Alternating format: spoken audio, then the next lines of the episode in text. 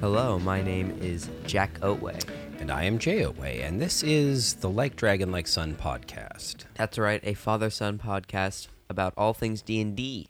And we're all excited. I'm a little overwhelmed this morning because recently Tasha's Cauldron of Everything has dropped. And I've been looking through it all. I haven't get, gotten to all of it yet, but uh, we're going to talk a little bit about subclasses. Yeah, so this is at this point this this has only really been out for maybe about 36 hours. Um, so it's new not just to us but to the world and hopefully for those of you listening this week um, new to you as well. Uh, there have been a few reviews of uh, Tasha's Cauldron of Everything out already, but this isn't really what we're going to do. We're not really reviewing this book today. Um, what we're doing instead is going to we're going to look back at all the stuff that had been in the unearthed arcana class feature variants and the unearthed arcana feats and some of the things like that um, which we have been playtesting for the last year. And see what of it has made the cut for tasha's what got changed, what got dropped, what got buffed, nerfed, um, just so that you out there in Radioland can, when you look at Tasha's, think, oh, hey, that's a good thing. We got that. We got that. Those are things I want. Those are things I don't want. You know, rather than a review of of the overall book, we're going to have a little look at it today, class by class. Although I do think eventually we will get to all aspects of the book. Yeah, look, this I is finish definitely going to have to be a multi-part thing. There's a lot of cool stuff in here, and uh, and Can't just as a general review, as a general review, that, what's yeah. not to like? Yeah. You know, we got a, a whole great big cool book full of stuff, um, full of new D and D stuff. Uh, so yeah, we are we are going into the water head first Mm. uh, because that's how you dive into a cauldron of everything when you make your dexterity saving throw, and you only take half damage from that. Because you landed on someone? Well, there's that too. Um, if you're not sure what we're talking about there, that's that's for a future episode where we discuss the new rules for falling damage in Tasha's. Mm. Which I haven't got to. I just. I'm so excited about it. Anyways, here we go. Uh, first up on our list, we are going to look. can I talk a little bit about. I think you're going to say barbarian, but I was going to say barbarian. I was thinking maybe We're looking a little bit about artificer. Oh gosh, there is a letter before B. Mm, yeah, the A class. It's a part of the. It's not just Eberron anymore. It's real D and D. It's real D and D. Everybody and It's real as it anywhere can can now argue that they should be allowed to play an artificer in their Yeah. campaign. I mean, it's still like DMs beware. You know, make sure that it feels right. You know, and I think there are plenty of ways to play an artificer so they don't feel mechanicky and like break the the setting. Um, I mean, I've done it plenty of times. I think there are really unique ways to make an artificer that doesn't feel too, you know, outside of the of what's acceptable or the norm or makes sense. You know, or in, Sure. that isn't immersion breaking. Um, but I'd first like to talk about a little bit. They get some extra spells. I think. Uh, from a first glance, I'm pretty sure. I'm not. I haven't double checked this, but I think they've like booming blade and green flame blade are new. I think frostbite looks new. Um, I also think. Mm, I think those are maybe simple additions like that, but I think there are, are some additional like damaging cantrips in there, uh, which I'm a little bit torn about because it's always cool to have more options, but also you only have two cantrips until 10th level you know most people don't really get to 10th level or that's like the end of the campaign you know like Well, artificers must though have like everybody does the ability when you hit an ASI to swap out cantrips. i know? mean i'd assume but it doesn't really state that let me have a little look here in the.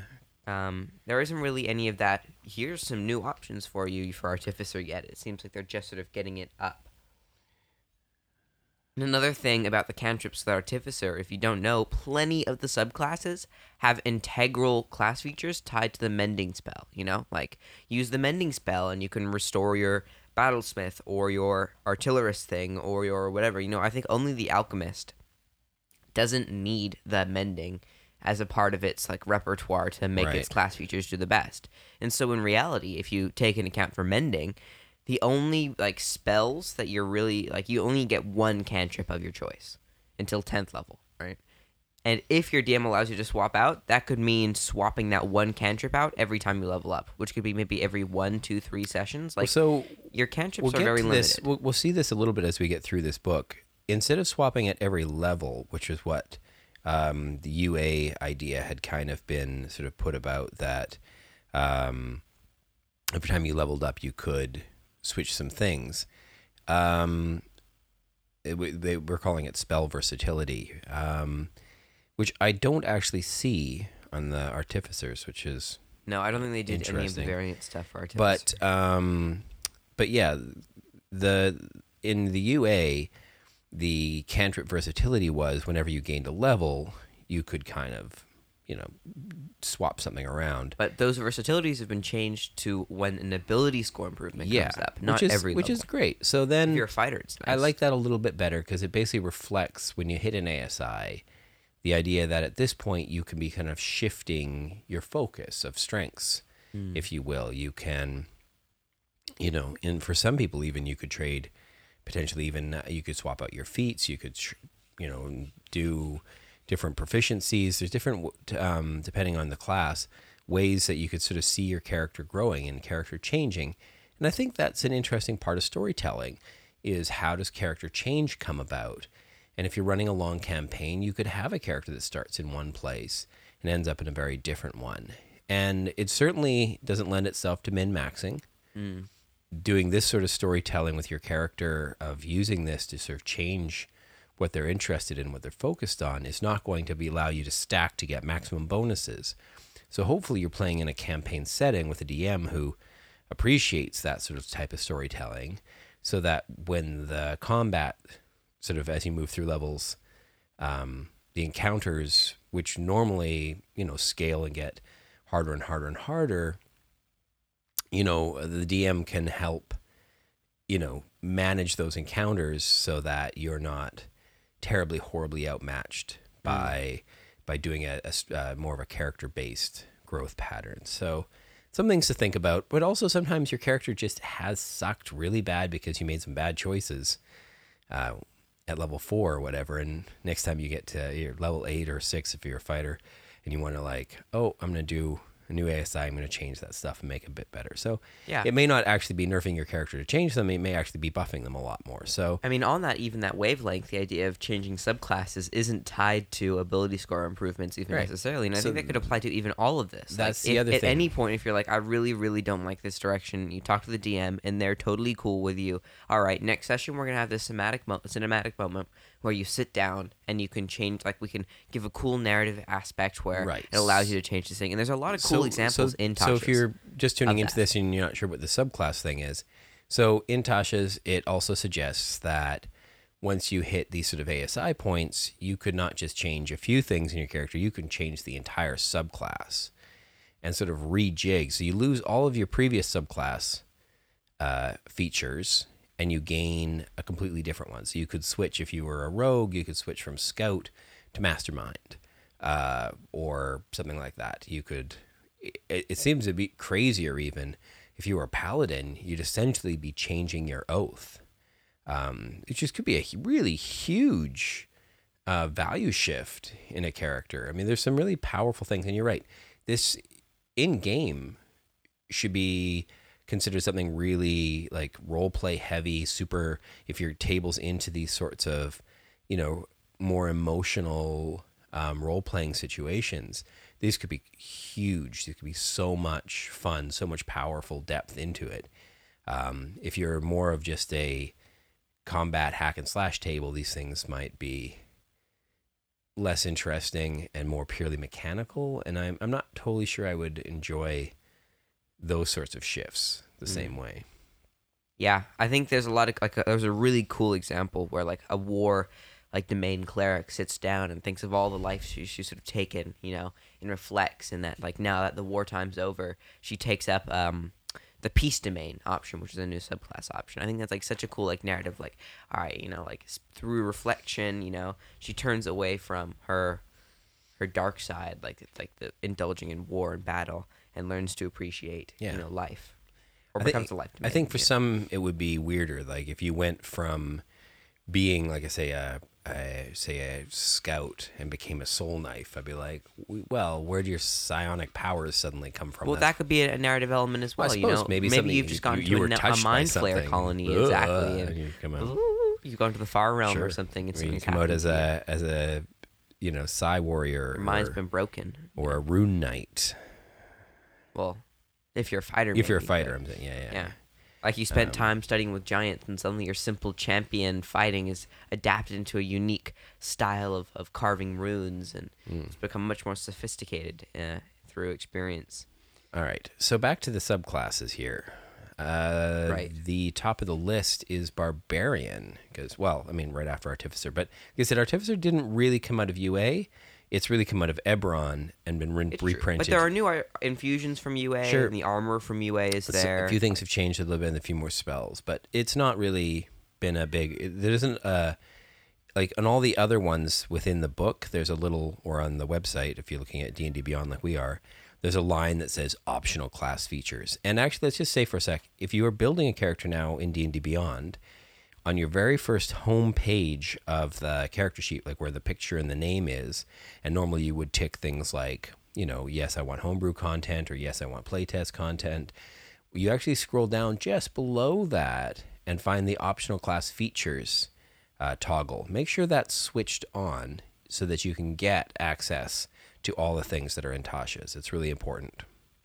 Mm, yeah, those little toggles can change everything. Much like Critical Role, we sort of talked about small things that can change. But one thing about the Artificer is that all those cool UA infusions that we saw with the armor are also kind of here, like the Helm of Awareness, uh, and the some of the new armor like infusions that you can put onto your armor are there as well. There's also one other one, the Mind Sharpener, which before you could just as much as you want, like I succeed on concentration, I succeed on concentration, you know. But now it's just you have four charges to instead succeed, and then it recharges at dawn, you know. But how many times are you really gonna make a concentration like saving throw, right? Like, but still, very interesting sort of change.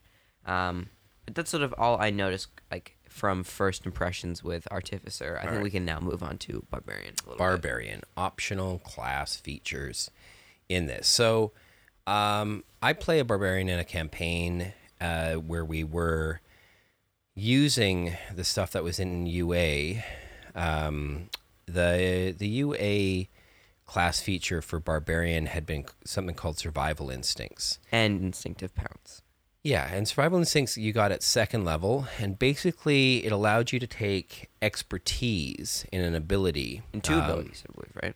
um, yeah, maybe it was actually. And so, uh, because she plays this, I play a non-magical healer using the healing feat. Um, she uses medicine checks a lot. Not that she needs them for the the healing, but she uses it for other things throughout the game.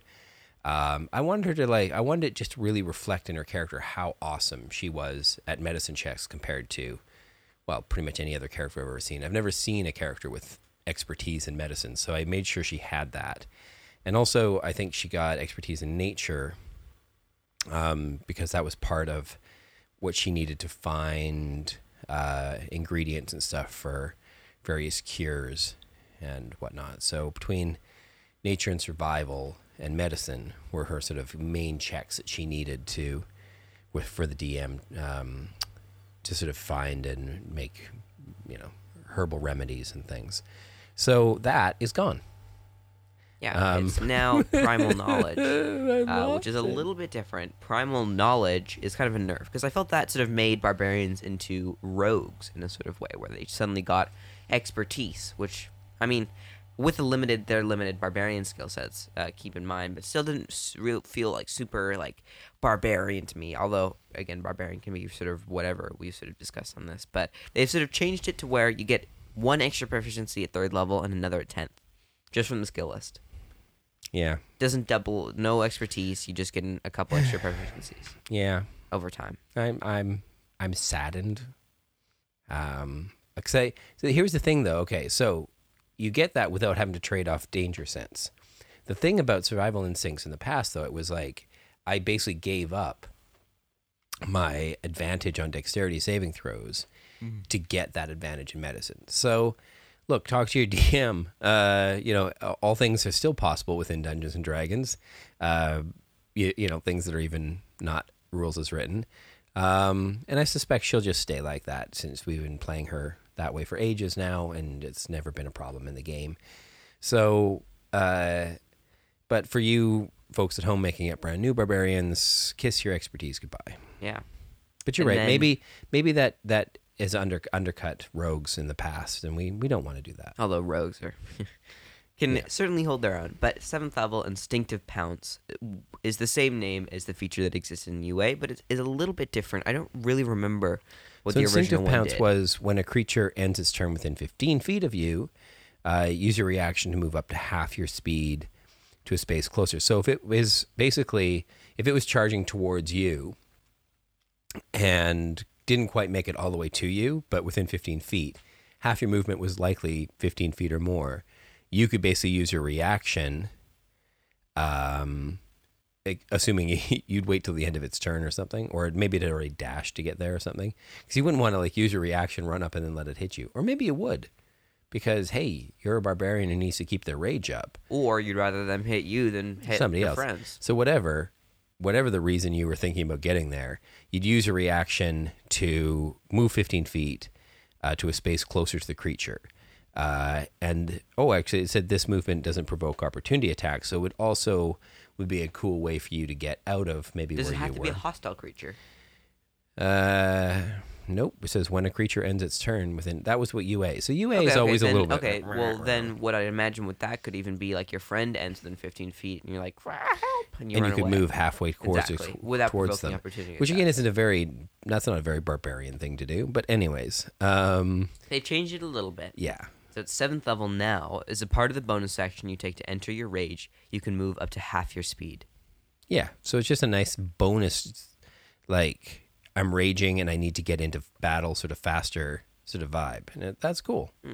It's really useful actually, and it's Hmm. Makes your rage a little bit cooler when you just rah, run into Yeah. it and get moving. Um, and that, but it went from being at fifth level to being now at seventh. Mm. So for a lot of players, they may not see that, or that might be a late game. yeah late games because most let's face it, most games don't go much past level seven these days. Mm.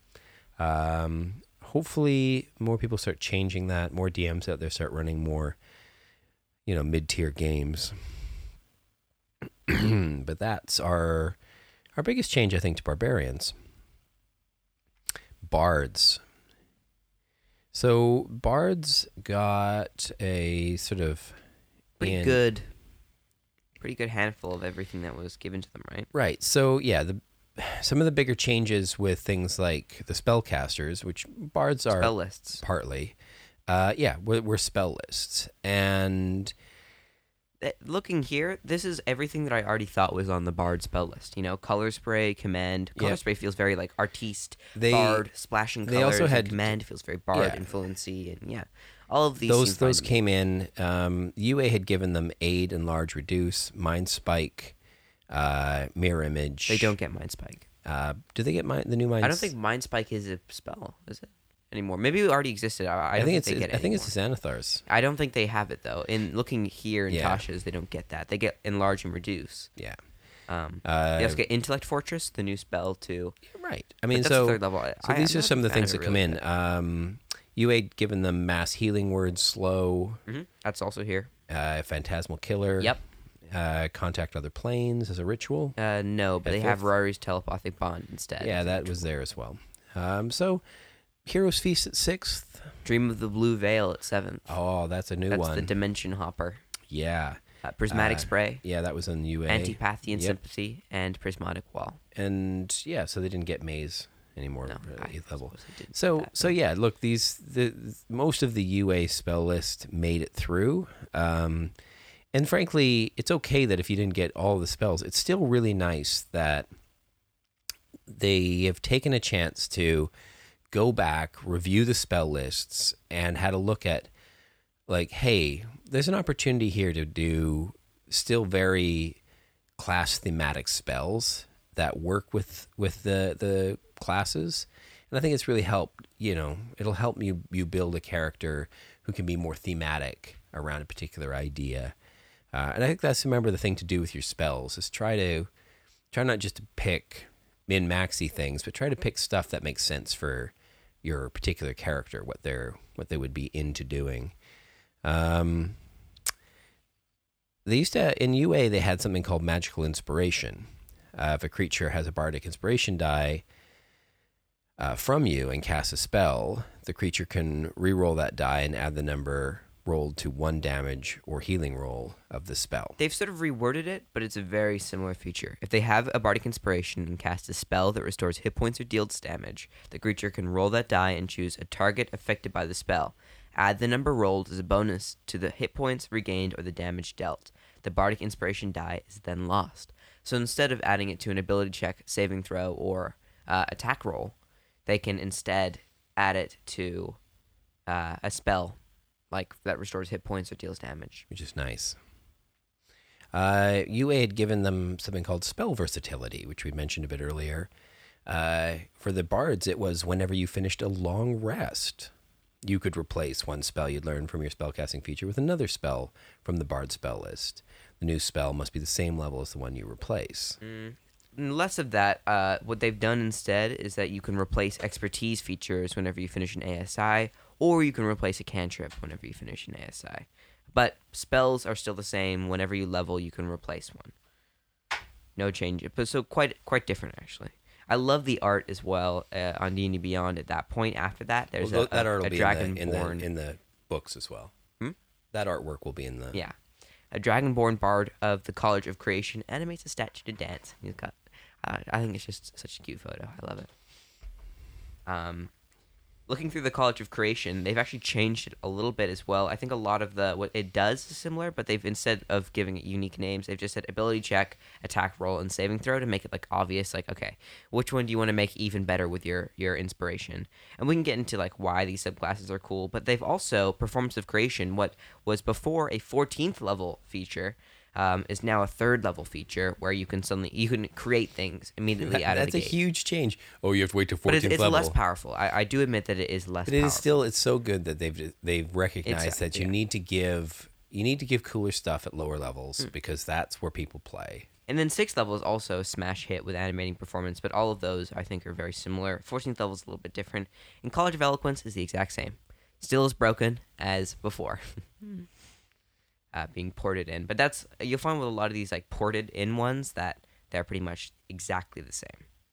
But Bard, not much different uh, other than the versatility stuff, but that was sort of to be expected a little bit. Yeah, mostly just changes to levels things are received at, It's nice. um, which is great. So clerics, clerics. right? Um, New spells for them as well. Sure. Spirit Shroud, obviously. I feel like all of those aura ones that were selected only for the paladin are now becoming to the uh, becoming available to the cleric, which I think is nice. Uh, some of the new summon ones, like Summon Celestial, uh, and Yeah. then Sunbeam, Sunburst, so and so throughout Tasha's the the the really big thing here is those summoning spells. lots of cool conjuration stuff coming. Right. So the summoning spells, and there's a summon kind of everything, and they come at different levels. It sort of scales the the challenge rating, if you will, on the things you can summon. But here, instead of summoning like we have in the past, where summoning was always based on a either like a short list of monsters from the monster manual or things that are sort of CR based that maybe you've seen before or whatever like the way that it's moving forward now, which is, I'm told, uh, a more of a callback to fourth edition. You have These these like specific stat blocks. yeah, and but they're kind of an amorphous sort of Mm, Exactly. like, you can thing. choose which like you know parts and pieces. So you know, like, summon what to Fae. highlight. Exactly. and so then it's up to you. There's You can flavor things. Mm. it, you can like shape it and do whatever you want with it, um, but its stat block is this one thing, and like here here's an example for summon celestial right there are different like you can choose avenger or defender um, and so the defender gets uh, plus two armor class uh, for example Um, they also gain uh, the radiant mace weapon attack, but if they're an Avenger, they instead get a radiant bow. You know, just sort of simple Right. changes. There's simple things that you can you can bring on the table, but for the DM, these are really make running the game much much easier. You're not having to flip through different books or monster manuals. Also good for the players, where you're not having to like have a whole list of all the things you can bring in and what what can it do, or what can't it do.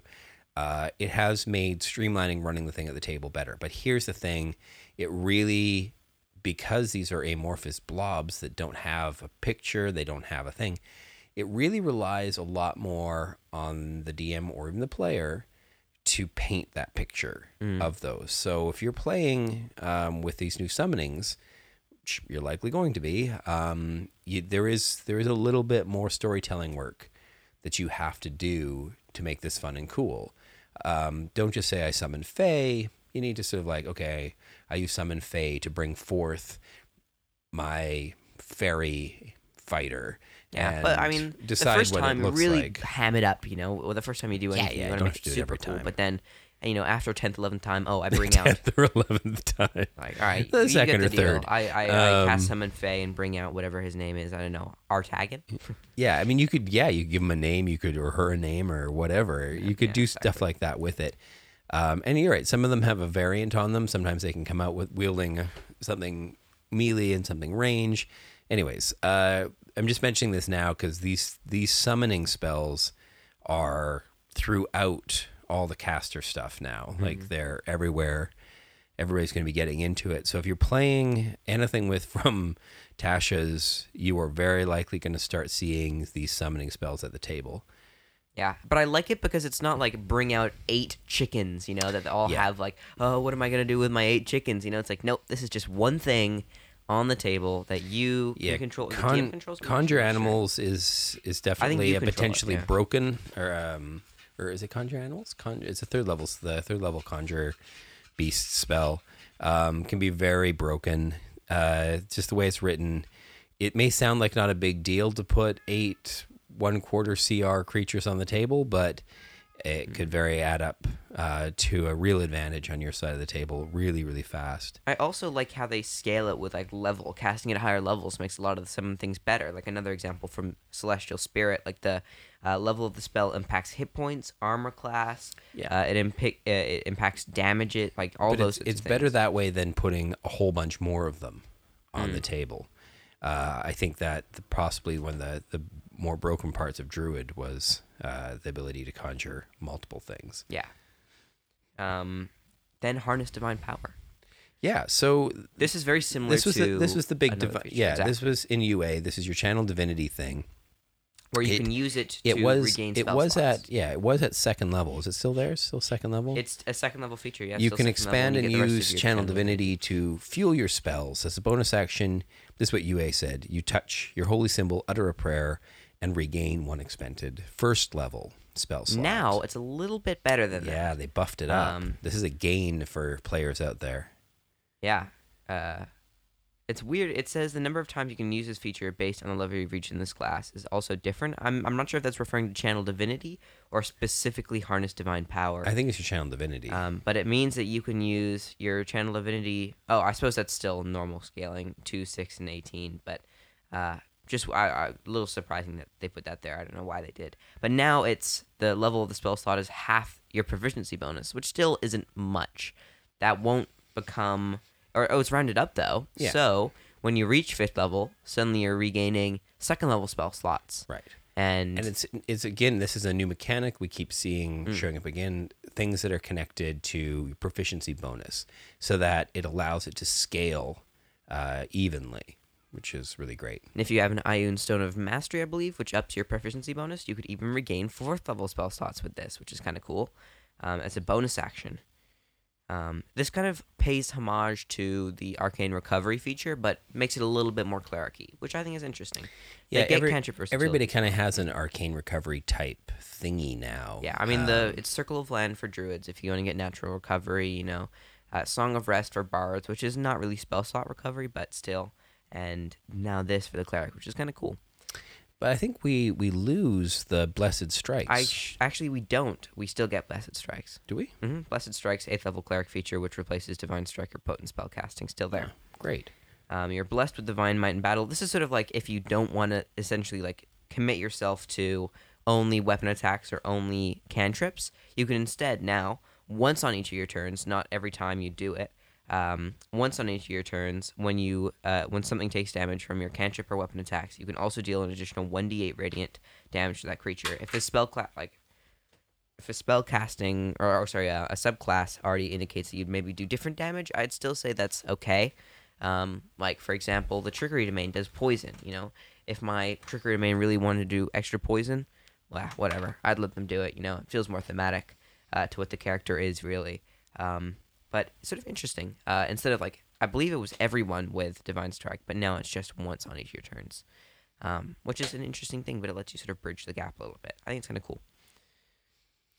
The clerics also got their spell lists expanded, I think I touched on Um, that a little bit. Yeah. but not hugely. Just a couple new things in there. I mean, they already have a pretty huge spell uh, spell Yeah. list, so nothing Yeah. too huge. But moving on to druids. Druids, the uh, most powerful class in D and D. well, by twentieth level, they probably are one of the most complicated as well. But interesting. I want to see what they. I, I'm not super familiar with what they added. I'm already liking what I'm seeing. A revivify. Lots of people getting revivify this season. Um, protection from evil and good makes sense to me. Druids. I've always sort of thought of them as like protecting this world and sort of a little bit, you know, that druid circle idea. Um, they also get augury, makes sense to me. Continual flame, enlarge and reduce, and summon beast, which is a new one. They get a couple of those auras, um, aura vitality, elemental weapon makes perfect sense to me. I've already also so, sort of thought of them as elemental people. Uh, revivify, summon fey, divination, fire shield is an interesting one. Summon elemental, so if you want to make that fire druid, maybe it's a little bit more possible now. Uh, cone of cold, flesh to stone, uh, which I really like, symbol and incendiary cloud. But not the ninth level ones that were in UA, uh, mass polymorph. Uh, Those are already a thing. Is that already a thing? Yeah. Uh, that came from Xanathars. Oh, may- maybe do they not have mass polymorph? Huh? Don't know. Oh, I don't think they get Uh, even normal polymorph. Power so- word heal. Uh, meh. they don't get that. No. It's, I think they've sort of there were some things that I think they looked at and just went, you know what? Let's just let leave things with the clerics that make the clerics awesome. Don't I mean the druids are like you say they're by the time they're able to cast a ninth level spell, they're already really powerful with their wild forms. So let the clerics have some stuff, right? That uh, are just for the clerics. Um, and also, at second level, instead of maybe turning into a beast, if that's not really your vibe for a druid, you can instead summon uh, a beast with Find Familiar. This means you'll be a little bit like less combat focused, but I think even for something like a, a Circle of of Land or Circle of Dreams, or something that isn't your like I'm wild shaping into a beast like the Circle of Moon is, this could be a really interesting alternative. And I'm also trying to think at 20th level, being able to cast Familiar uh, as an action at will, you know, without material components is quite nice. You know, it does mean that at, at sooner levels, at second level even, you could get that scout raven up rather than you having to turn into it, you know, and um, it sort of takes your druid in a, a sort of a unique uh, direction, which I kind of E- like. everybody's getting pets Mm. with Well, Tasha's now. Not really. Okay, There's so many more Really? ability to to summon up uh, a familiar, and the Well, I familiars are that much more better. summons, but familiar is like. But these are these sort of compa- but- companion things. Well, rangers are getting better ones. Uh, the there's been buffs to the warlock ones. The, I, it does feel to me, as I was reading through it, there are because it was sort of standardized a way now that that you can bring a familiar into the world.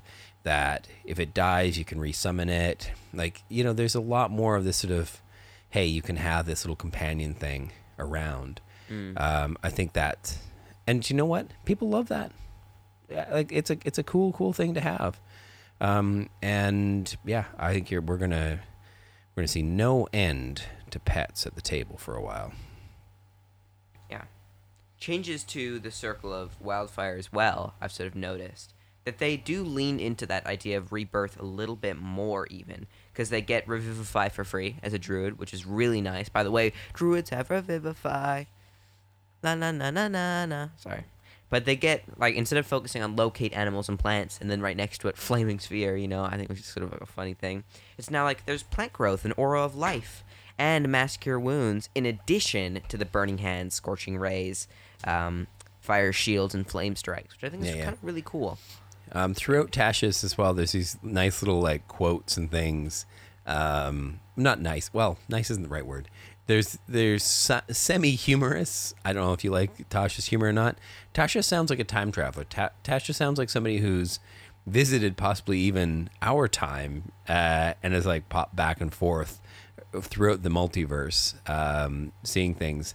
And there's a little bit that she's got written up in the margins of uh, Circle of Wildfire, where she says, "I can't tell you how many times I've burned everything to the ground and started over." And it's like I think that's quite fitting for the Circle of Wildfire sort of mentality And I love well. the photo there as well. It really gives me Yeah. some Park Ranger cool vibes. I like it. I don't I like Exactly. I, I haven't. I have never seen a really awesome picture of a dwarf druid, and uh, Now I'm convinced. go go f- out there, folks. Check out the artwork. That's a real Firefox right there. That is. That's pretty awesome. Uh, that's one of the better pieces of character art. I'm not just totally sure I'm I'm in love with a lot of the character art I like a lot in Tasha's. I, but, I really like it. uh, it's sort of uh, I I'm about even 50-50 on it right now. The Druid of Spores one, like with the little like undead bully friend behind him, is sort of so cute. I don't know why. Hmm. I just love it. Some are better than others. Uh, moving on to the fighter. Yeah. So fighters were were getting a lot through the UA thing. There was a, a fair bit of tinkering going on, um, and it's kind of gets broken up into a bunch of places and then re-put back together in Tasha's. Um, the first sort of chunk of things in here are the new sort of fighting style options. And these fighting styles don't just show up for the fighter, though. These show up across all the martial classes now. Mm, no. Some well, you don't get all of them, but they've created ones that kind of show up in in more places. That give like rangers and paladins uh, a few ones, different yeah. things. Yeah, um, but fighters more or less get them all. And uh, no, no, they don't get any of the cool spellcasting ones. yeah, we get the cool spellcasting ones. Uh, but of the fighting options, uh, Blind fighting, which we saw, Right, is a little so- bit different. They get blind sight instead of what was before. I'm not actually super remembering. so it was okay. before, it was um, before you being unable to see a creature doesn't impose disadvantage on your attack rolls, Hmm. right? So it would just be flat rolls. But now It's, it's, actually straight up blind sight. straight up blind sight, but only for ten feet. Yeah, So you can't do range attack work with it. But yeah. You can see anything in that range that isn't behind total cover, even if you're blinded or in darkness. Moreover, you can see an invisible creature within that range unless it uh, successfully hides from you. Similar vibe, but a little bit stronger. Uh, then interception. What was Uh, interception? interception was when a creature you can see hits a target that's within five feet of you.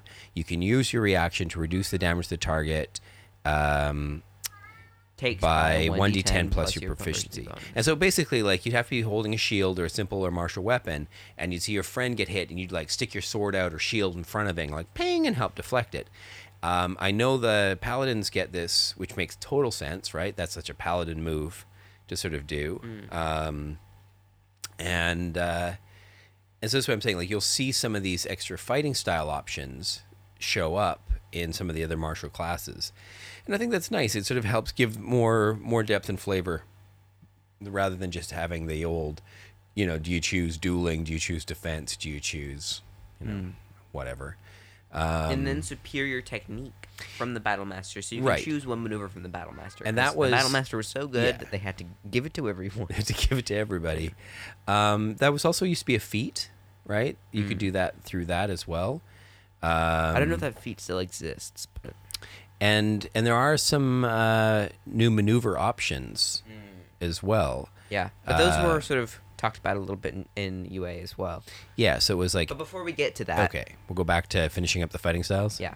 Okay. So superior technique is pretty much the same. I feel. Um, so we'll talk about maneuvers in a minute, but the thrown weapon fighting. thrown weapon fighting is is still there, which is great. But it's a Uh, little bit more like archery, you know, where the rate you get to plus to the damage roll instead right. of the attack. so it roll, used to be yeah, you used to gain one plus and attack. one bonus to the damage roll, but now you get plus two. Yeah, and So it's actually you draw a weapon that has a buffed. thrown property as a part of the attack uh, with you make with the weapon. So it's Yeah. all So that's one fluid that. That was the same. So of this one actually got buffed up. So they they like thrown weapon fighting so much. Not only did they keep it, they gave you even more to it, Mm-hmm. and that trust me, I I'm now thinking about that for character builds for sure. The idea of having something that throws weapons is such a cool like alternative to having, you know, with bows and crossbows. I mean, it definitely is a much closer range melee fighter, so you might need somebody who's a little bit both, you know, a very versatile fighter, but. Mm. I even think about pairing it with an artificer with a returning weapon. You know, like like drawing it as a part of the thrown attack, and then poof, bonus action summoning it again back to your hand, so that it's like boo, all one fluid motion. And you're and it doesn't say it's even like an, a free object interaction. It just is a part of the attack, which I, I, I quite like. You know, so you have multiple attack. Say you've got like four daggers tucked in your coat pockets. You can, you know, if you got four attacks at that point, um, or an action surge or something like that, which I think is sort of a really sort of cute, funny idea um, with thrown weapon fighting. And then the final one uh, is unarmed fighting, uh, which is sort of like kind of makes you a little bit of a monk as a fighter, but you don't if you don't really want to be an exact like monk ki focusing all that stuff and you want to be a little bit more of that pugilist idea. Uh, so your unarmed strikes deal bludgeoning damage equal to 1d6 plus your strength modifier, which is better than the monk uh, at first level. And if you aren't wielding any weapons or a shield, when you make the attack roll, the d6 becomes a d8, which is also better than the monk. Um, this does feel like a little bit of a, an attack on the monk, I feel.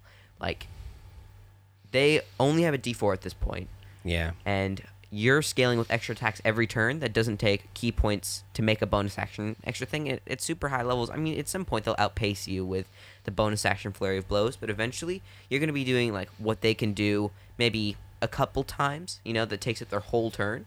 Um, and they will have better movement, but you can just do that as a part of your attack, and then action surge and do more and more and more, and eventually their d8s will become Does- d10s. does it have the better, bit about- this is like better I- than the monk out of the gate? I was just looking at. Did you say it has the grapple feature in it? And this is also part of the grapple. I just wanted to talk about that a little bit. But then also, yes, at the start of each of your turns, you can deal 1d4 bludgeoning damage to one creature grappled by you. At the start of each of your turns. So Mhm. before it used to be in UA, it was when you successfully start the grapple, you one deal one d4. Oh, and this is, and then you can also deal this damage to a creature whenever you hit it with a me. So now, as long as they're in your grapple, you're doing one d4. Mhm. That's pretty awesome. Yeah, it's nice. It's That's a that's probably the damage, best the best grappler uh, buff we've had in the game in ages. Like grappling is has always been something I'm quite interested in trying to build a Mhm. character to do, but it's tricky. It's a tricky, tough one for Yeah. sure. Uh, And take the grappler this definitely makes this know. definitely is the buff that we've been been wanting for grapplers. Martial versatility. Uh, so similar to spellcasting, but a little bit different. You can replace fighting styles, and you can replace maneuvers from the Battle Master archetype, um, which is sort of interesting. By the way, now moving on to maneuver options. Um, there's ambush, So what was the Oh, when, when could you replace maneuvers? What's the rule now? Same as fighting style is always fourth level when there's an ability score improvement. You can swap it out. Right. Um, Same with fighting styles. Yeah, so in the UAA, it was suggesting that whenever you finished a long rest, you could swap one out. But it's it's nice now to see that that's uh, that's been nerfed because I think every time you have a long rest is ridiculous. I mean, it's Yeah. No, I'm all yeah. I mean, that's a lot of like swapping and swapping and swapping and swapping. I would like to see that for maybe meta magic, magic options, but I feel like perhaps that's too much um, to ask for. Maneuver options, though, what what did it say on the the UA for Right. the new maneuver options? 'Cause I Right, know a lot of them sort of been changed. so there was um there was ambush. right? Ambush. So describe to me what that would. When you like. make a dexterity stealth check uh, or an initiative roll, you could expend one superiority die and add that die to the roll. that's the same, but now it says you can't be incapacitated and do that. what? You, of course, you can't be incapacitated and do that. But it's just making sure that everyone's doubled up on the rules. When you're like incapacitated, sure you can't do anything. compliant, rule compliant. Yeah, so Um, I think that's the other wonderful thing um, is, and you're very good at this when you write up homebrew and stuff, is there is a almost like a legal ease to the rules. The way they're written, there's like a standard form like that you have to sort of write it into to ensure that it doesn't break. And uh, and I think the UA often does not comply. UA leaves giant loopholes sometimes, and it's nice that the rule rule lawyers have gone through this with a fine tooth comb and uh, fixed some of those those loopholes. Bait and switch. Yeah, that was one of our UAs as well. Uh, when you were within five foot of an, a- an ally on now your turn, uh, you could expend a superiority die and switch places. Boop boop uh, with that ally. Uh, so any creature, Yeah, but the creature has to be willing and it not incapacitated. right? So allies just been swapped out for somebody A non-incapacitated willing creature. Uh, provided you Spend spend, at least five feet of movement. Right. This movement doesn't provoke opportunity attacks. Does that still remain yep, the same? still there. That's good. Um, so again, you can swap yourself out without getting smote by something, which is really great as well. If without letting them get smote, especially if you're like heavy plate, big broadsword, or vice big versa. shield. You if know, you're like, the squishy cannon, uh, well, I guess you wouldn't be a squishy cannon as a fighter, likely. You're more likely. You're right. You're more likely to be the armored tank in the scenario. And what you can and you do- see your squishy cannon in there, and you're like, get out of there. Another thing about bait and switch is that you can roll the superiority die until the start of your next turn. You or the other creature gains a bonus to the AC equal to the number rolled. So maybe you are have been tanking hits and you're nearly dropping. And you're like, all right, sw- tag in, you know, and you swap and you give them the bonus well, to AC yeah. while you run well, away. Well, if you've got a fighter and a paladin, or a fighter and a barbarian in your party, Hmm. you could swap around. Um, but or you could use it just like the name suggests. You set bait out there. You put your squishy wizard out as bait, and when the pack of gnolls come running out for that, boop boop boop boop, you swap in your your raging barbarian, or, or in this case, I suppose is on your this turn is your still, turn. It's but, not a barbarian. It's your fighter. You're swapping in your fighter, and your fighter can can yeah start to go to town on the the, the gnolls or whatever. brace. Um, oh, one other thing, bait and switches was in there. Does it still have the bonus to AC? I mentioned that, yeah. Yeah. Okay. Uh, brace. Brace was there before. Um, we've kept that in. Uh, when an enemy you can see moved within five feet of you, Within your reach. Now it's just within your reach, not just five feet. So now that bugbear with 50 Right. foot reach. you could use your reaction, expend a superiority die, and make a weapon attack. And if Uh, it hits, ooh, now you can do that without even needing to be a cavalier. Now the now the cavalier is defunct because they've given them a fighting style which makes them better than the cavalier. Uh, Wow, that's crazy.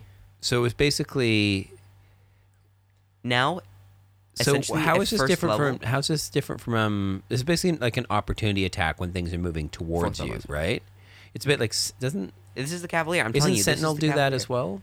No, uh, maybe uh, that's Polearm Master. I think Polearm Master does but that the as well. Cavalier is essentially like that idea of whenever things move or enter your reach as well, you can make attacks against them, which is what our build is. But now we just need Right. Battle Master. But this is a maneuver. Use brace, Well, and then doesn't- as soon as anything moves within 15 feet, of You you don't have to Sentinel be a attack Battle it, and their Master. Speed is, right? Or, yeah, you could take exactly. superiority You could be a technique champion and or pick a this Eldritch up. Knight, or even just take a one Echo level Knight. dip and fighter, Echo Knight, and so then you've got two spots, 15 foot reach, because your your Echo Knight can also Echo, do that Echo, attack. Echo Knight Bugbear. Is that what you're suggesting? Jeez. Echo Knight Bugbear with brace. with polearm master and sentinel and suddenly anything within a 15 foot radius but two 15 foot radiuses so a 30 foot radius well, no. Well, yeah. Potentially, if you've got that much space between you, yeah.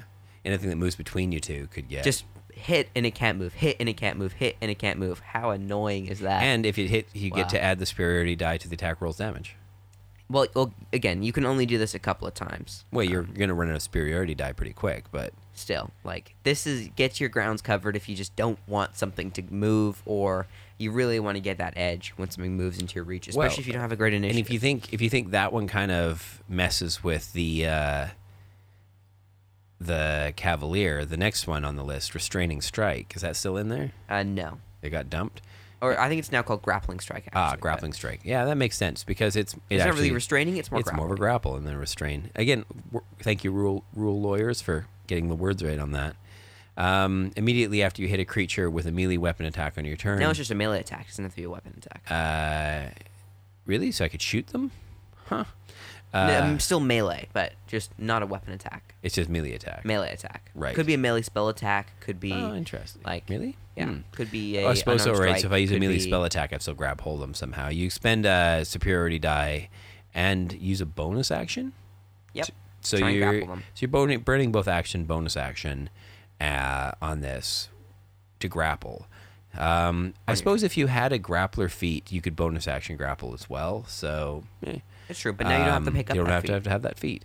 Uh, and then you add the superiority die to your strength athletics check. Is that still there? Ooh, yes. That means your grapple. You're gonna have a better chance in grappling. Yeah, that helps a great deal. Uh, if you're trying to make that grappler, this is a good maneuver for that. Mm. Adding this with the the unarmed fighting style is quite a co- good combination if you're making a grappler.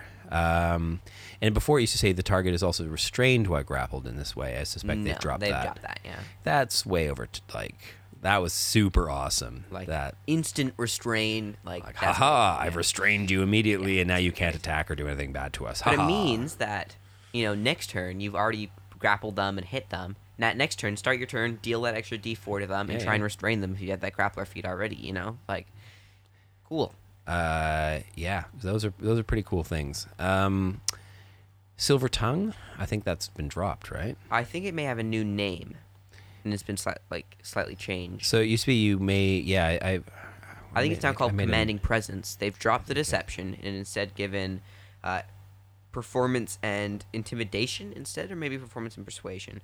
I knew uh, that before Silver Tongue was It was deception. and- deception and, Alright, persuasion. so now that's replaced with intimidation and performance instead of deception, but it's still the same where you can expend a superiority superiority die and add the superiority die to the ability check. So again, makes you better than the samurai.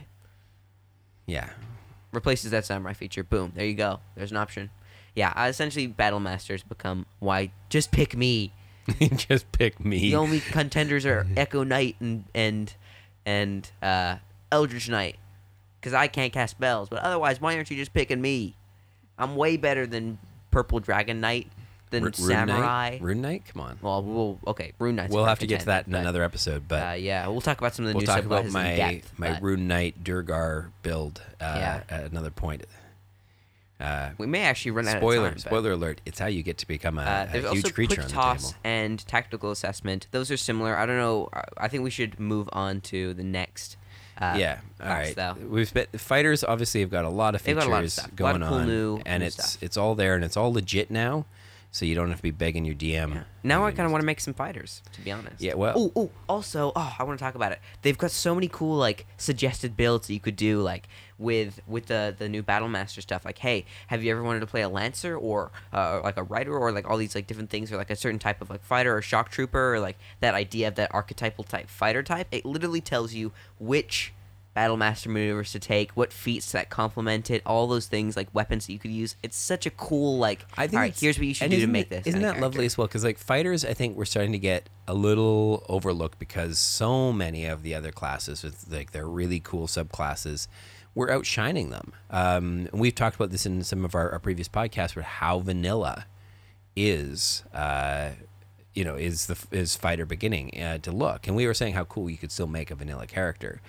but now the vanilla is starting to have so many extra like cool things put into it that you're like, you know what? Let's just play more fighters at the table. monks have lost a lot from what was originally promised to them, but they have still gained a lot as well. But you know, do I feel bad for monks? I mean, No, they already have a million. I features. mean, this is just another couple like what thousand features on top of everything. Like now you're getting like two things every level. It's ridiculous. Yeah, But it does make them a little more front loaded because the thing with monks is that they typically get like cool features every single level, but the the beginning is a little bit like you're simple. You know, you have your unarmored defense, you have your martial arts, and then next level you get your ki, and then you know slow progression until there's still things at every level. Don't get me wrong, but this sends them into, uh, like yeah, you've got a million things to do. I think this makes them a more complicated class than they were before. But again, you could always not allow this at the table and keep them a little bit more simple. But dedicated weapon, I love this feature because it means that you can use two-handed weapons as a monk. Sorry. no, that, was- that is was great, and it's to hear, it's sort of. it, it does. I, I was happy. worried that it was sort of going to make problematic with like making Kensei subclass. Like, It doesn't, though. in- no, it's good. It just gives you. It, it must lack this heavy and special properties, and this could. It sort of like gives me Pact of the Blade combining with Kensei, heck, like the idea of that Hexblade thing. Like it still works even better with a specific archetype. You know, like this complements the Kensei. But it doesn't need to work with the Kensei, and it also complements other classes because it lets them still take those two-handed weapons instead of, or you know, those unique weapons that aren't available to, you know, and other I think monks. I think what I like about it as well, like the UA said you could have like five weapons this way. No, and I was just like, one. I'm like, yeah, that was just crazy. I'm like, who needs like no character build needs five freaking weapons. Yep. Just just pick one, be cool with it, and just be done. Like, ugh, so much better this way. Just keep it simple. It can't have heavier special properties. Yeah, so no and before it said but- it couldn't have two handed as well. But now two-handed is dropped. but there are a lot in, of two-handed weapons that are still heavy, but still nice Yeah. to know. Nice, you can find some that aren't. Mm. Ki fueled strikes uh, are kind of there, but something different now. I think, right? Uh, ki fueled strikes, I think, are still there. Um, Is like whenever you spend a ki point as an action on your turn, you can make one attack with an unarmed strike or monk weapon as a bonus action. So this doesn't need to even be the attack action, which is Yeah. what martial arts sort of guarantees you. Now, as long as you spend a ki point on your turn, which works with a lot of subclasses, like a way of shadow could drop a darkness, and then as soon as that's happened, they you know Bonus hit, action bonus punch. action punch, Yeah. you know, um, which is nice. yeah, it is nice. Uh, distance And makes the four elements a little bit better as well. So some of the other features here, distance size changed. Uh, it's now called focused aim, Oh yeah, that's fifth level. Yeah, uh, and yeah, it before it was being handed out at second, now it's fifth uh, level. and that's uh, changed a little bit. Before it was like basically you could attack at long range um, without imposing disadvantage. Now it's pretty much even better. When you miss with an attack roll, you can spend one to three ki points to increase your attack roll by two for each of these ki points you spend, potentially turning the miss into a hit. So that's essentially a free plus six if you're willing to dump three ki points into it at fifth level. Yeah, that's pretty nice. Although I have to say there was there's something a little Two levels There's something in a little Mordomain was and kind of cute about insane. the idea that of spending a ki point to gain the sharp like an element of the sharpshooter. Well, then why not just take the sharpshooter at that point? Well, it's you a whole feat. I mean, it's like you know, I'm playing true. a monk. I'm probably But you're not a dump that ranged into character. wisdom. You're not a ranged character as a monk. You're a short range character. I Yeah, I suppose you could try and build a ranged monk. I mean, there's plenty of great examples of ranged monks, but you know, if you want to, then invest in the feat. You know, but Yeah. I feel like this is like this is still this is still great as a ranged monk, though. There's nothing wrong with this. This It's is true, still gonna this true. is still gonna make way better to hit those hard targets. so Mm, yeah. uh, when your punches aren't really getting that, and let's cool, face it, like plus if you're one, playing, plus two, if, plus three magic if your bonus, ranged weapon's a, a longbow, show me the battle map that's that you're more than 120 feet away from something on. Like, come on. Uh, also, actually, it's more quickened healing they get. Um, as an action, you can spend two Yeah. ki points and roll a martial arts die. You regain a number of hit points equal to the number roll plus your Straight- bonus. Really straight nice. out of UA, baby. Straight so out. could even be a free at higher levels, one d10 plus six, which Yeah. is pretty cool. Um, Way of Mercy has been fixed, so they they can't give their friend uh, immunity to all damage for seven days. It's just reviving things, um, which is cool.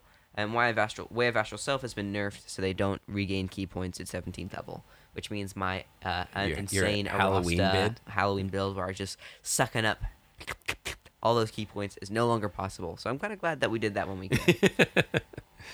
Okay. Uh, yep. That was a when you talk about one shots. Sometimes they really are once in a lifetime. Yeah.